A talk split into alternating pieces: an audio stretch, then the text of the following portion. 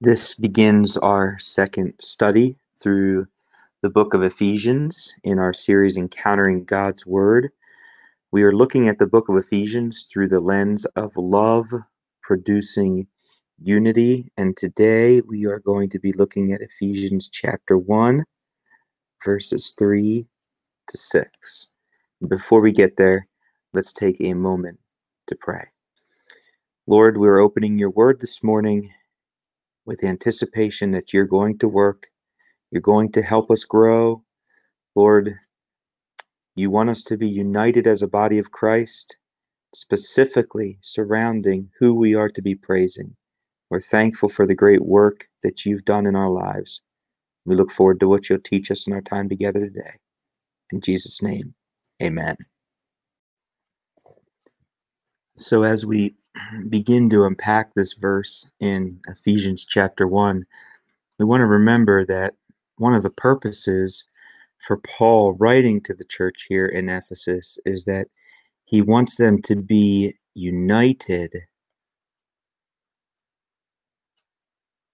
in who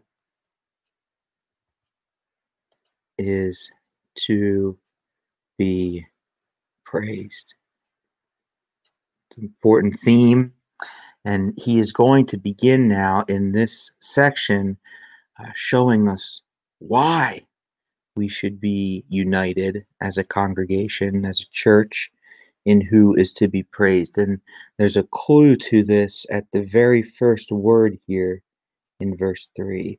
And it continues throughout. Blessed, blessed,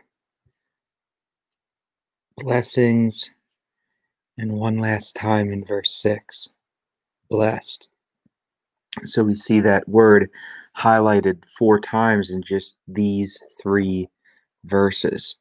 So let's start. He says, Blessed be the God and Father of our Lord Jesus Christ. And again, all throughout these three verses, we're going to see this idea of uh, unity. The God and Father of our Lord Jesus Christ is to be blessed. He has blessed us in Christ with every spiritual blessing in the heavenly places. Now, it's important as we look at verse 4 to know who is doing the blessing and what are they blessing us in? So it says here in verse 4 even as he chose us. Who is the he referring to here? And the he here is referring to God. And the him, he chose us in him, is referring to Jesus Christ. And again, one more time, we see this idea of commonality, of unity. He has chose us in him. And when did he do this? He did this so important before the foundation of the world. That's when this choosing happened. It wasn't because of anything that we did. It wasn't of our own efforts, just as we saw before. Paul was not an apostle by his own efforts or by his own work. He was an apostle uh, by the calling of the Lord, by the calling and the will of God. And so uh, we are chosen in Christ not because of anything we have done, but we're chosen in Christ before the foundation of the world. And there's a reason um, that we're being called. And Paul kind of explains that here. He says that we should be holy and we should be blameless.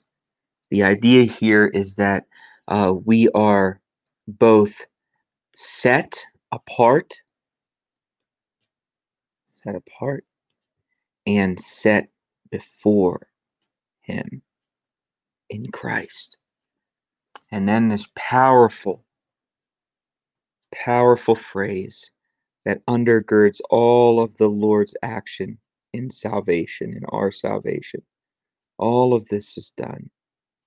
The choosing and the next act, the predestination, all done in love. So, what did he do? First, he chose us in him before the foundation of the world.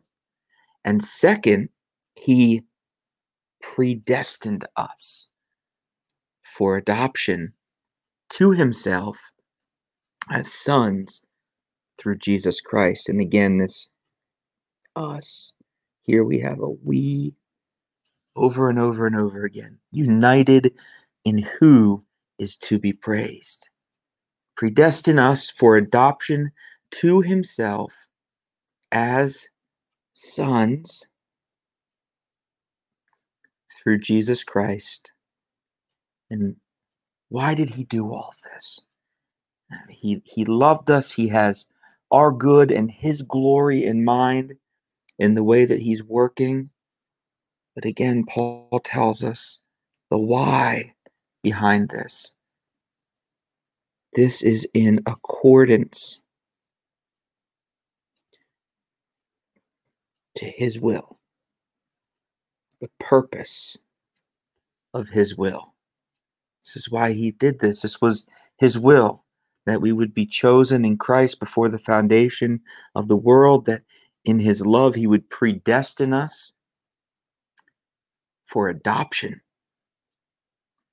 for the purpose of his will and to the praise of his glorious grace. Key term that we talked about from our first time together through this book. Grace is a major theme through the book of Ephesians, and it is by this grace that he has blessed us in the beloved. And again, who is the beloved? Capital B, all the way back. Jesus Christ. Church, we are to be united in who is to be praised because he, through his grace, has blessed us in the beloved, who is Christ Jesus. Next time we will look at verses 7 to 10. Have a good day.